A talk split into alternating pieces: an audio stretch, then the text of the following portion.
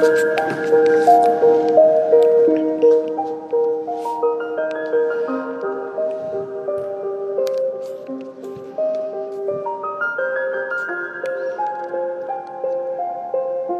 quá trình học tập và làm việc của mình, tôi đã nghe nhắc nhiều đến thuật ngữ năng lực thích ứng.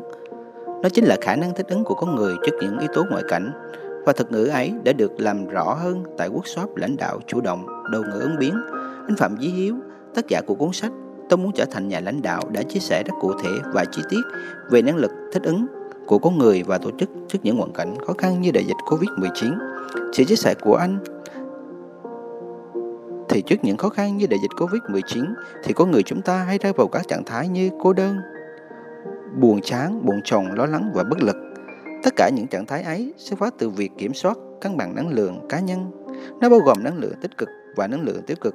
Làm sao để đảm bảo cân bằng năng lượng và tập trung năng lượng tích cực vào những mục tiêu cụ thể. Theo đó, để tạo nên năng lượng tích cực, chúng ta nên Thứ nhất, chơi một môn thể thao vận động như chạy bộ, đá bóng. Thứ hai, nói câu nói chào ngày mới để khởi tạo năng lượng như good morning, chào ngày mới. Thứ ba, nghe nhạc, clip tạo động lực để giúp chúng ta hưng phấn hơn.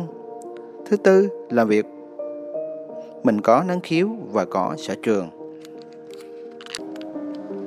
Thứ năm, thứ năm đó là tập thuyền.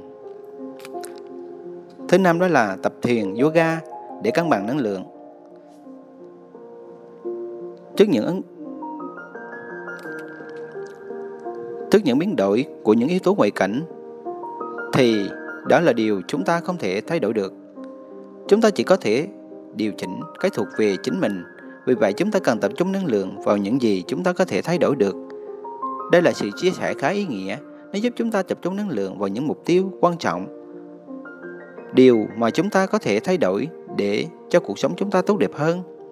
Thưa các bạn, điều chia sẻ về một tổ chức ứng biến tốt trước những khó khăn như đại dịch Covid-19 thì có 6 giải pháp như sau.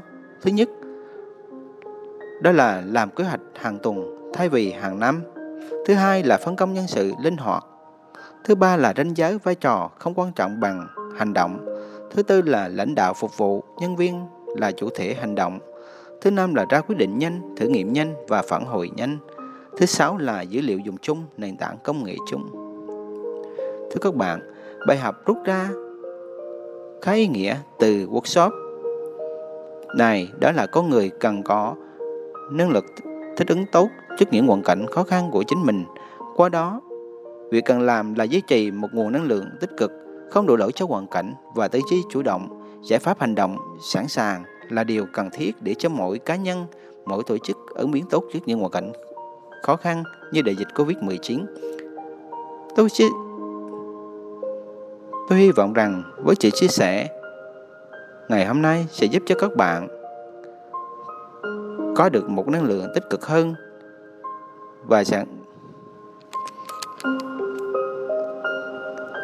tôi hy vọng rằng với chị chia sẻ về năng lực. Thưa các bạn, năng lực tích ứng là một điều